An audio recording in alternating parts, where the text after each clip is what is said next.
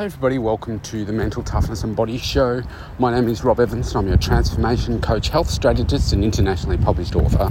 Helping take your life and your business, your health, fitness, mindset, and body from where you are right now to where it is that you want to be. Tough topic today. Are we on the brink of global depression? Globally, right now, we can see economically things are a little bit screwed uh, people are uh, finding it very, very tough. Uh, certainly, well, I, I, think it's definitely a global issue. Energy prices, because the the war, Ukraine, Russia, that's having a, a big impact on energy prices globally. That everything's going up. Certainly in my country here, there's a, a lot of pressure on moving to renewable energies, which is requiring a lot of investment, which is ca- causing some of the, the brown coal type sites that we've had uh, had and have here still uh, to have to uh, rethink what they're doing. And these re- renewables are obviously more expensive at the moment, uh, which is a, a little frustrating because it would make it a lot easier to make decisions when uh, consuming your energy if there were cheaper if it was cheaper to be renewable rather than the, the traditional methods. But anyway, that's one of the issues. Uh, the global prices of food are also uh, quite high, and uh, that's putting a lot of pressure. Interest rates, due to all of the uh, fake money that was put into the economy, trillions of dollars around the world, uh, then that has resulted in this hyper spending process over the last two years of COVID that is now causing inflation, which is now causing interest rates to go up and up and up.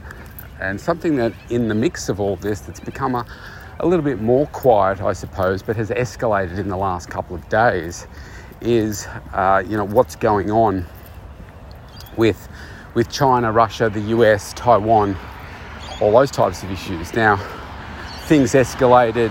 I think it was two days ago at the time of recording this uh, where President Biden uh, visited the Ukraine, had meetings with the Ukraine in war torn Ukraine, in Kiev, and giving assurances as to what they were going to provide to the uh, you know, to the, the Ukrainians to help them uh, end the, the war uh, with Russia in terms of weaponry and so forth. And of course, the Russia has said that that's a, a step up in escalations of tensions and they're stepping away from uh, nuclear arms uh, type treaties and agreements and, and so forth. And China is kind of backing on the side of uh, Russia because they realize how important they are as having an ally.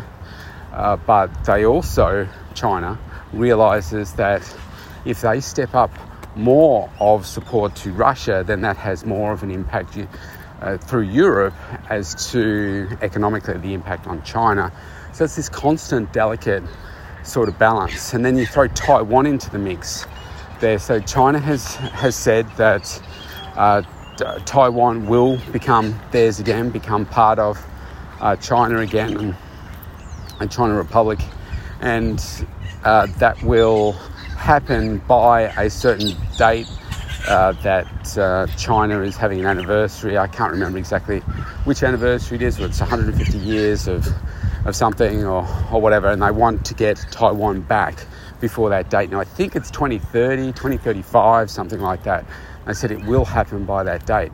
And it seems like the only way that's going to happen is via uh, physical force by China invading, etc., etc. China's a lot closer to Taiwan than the US is to defending, but they've said that if the US have said if, if China steps in to take over Taiwan, then the US will step in, given that Taiwan is so close to Australia.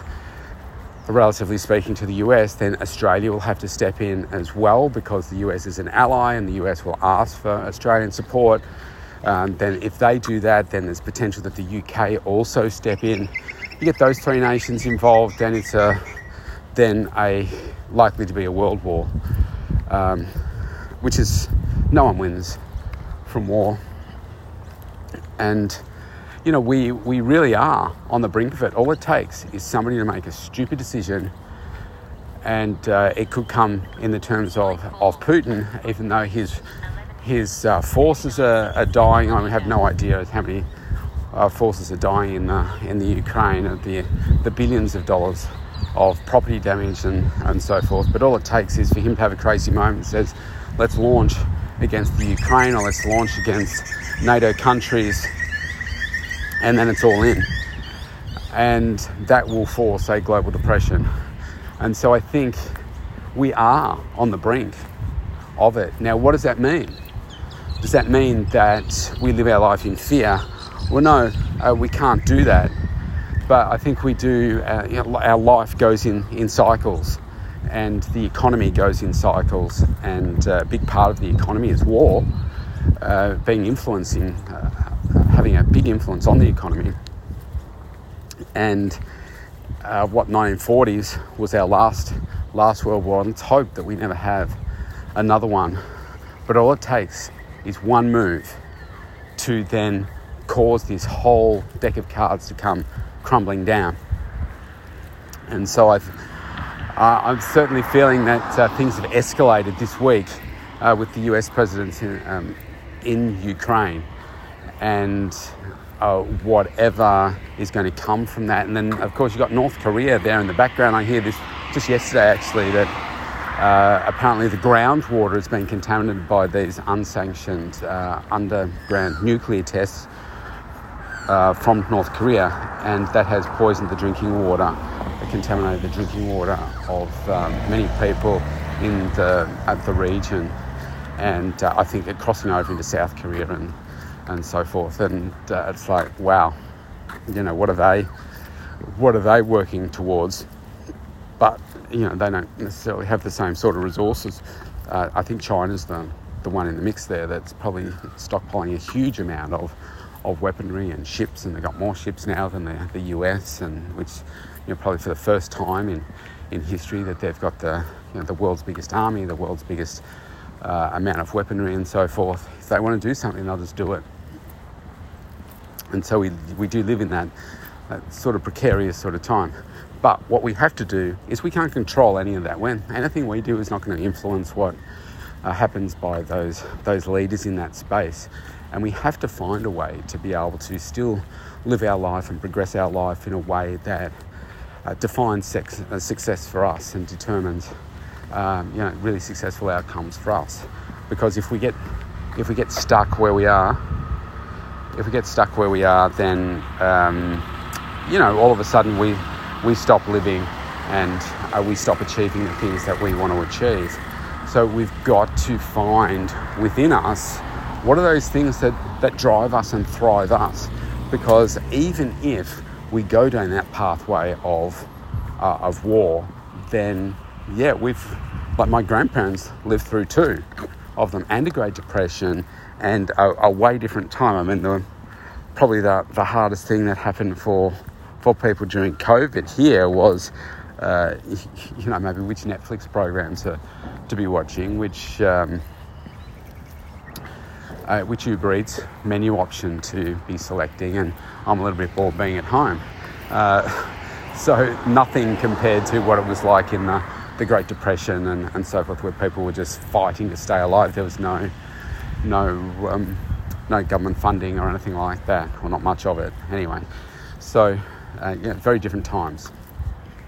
Let's hope that we don't go down that path, but it's just a reminder of making sure that you are continuously working on your mindset to become stronger, to become better, to become more mentally tough, to be continuously working on yourself, setting those goals for yourself so that you can just progress your life from where you are to where it is that you want to be, no matter what is happening. So if I think back to COVID, the start of COVID, and you go back and listen, I mean, this podcast started around the same time that uh, COVID started because this was born out of the kind of that COVID dilemma. And I was talking about how I really wanted to use COVID as an example to really push myself because I do a lot of talking. I talk to people about how to become better and how to become more successful and how to really push themselves in tough times. but they're just words. What if you can show people? What if you can prove to yourself and your kids what it takes to be successful in a really tough environment where there's so much uncertainty. Think back to when it started, there was so much uncertainty. And I said, Well, I'm going to be successful no matter what. So I doubled down on my effort. Uh, we were locked down. Here we were locked down more than any city in the world. And I said, I'm going to make this work no matter what. And through that process, I became a better person. I became a better dad. I became more understanding of my kids, what they're going through.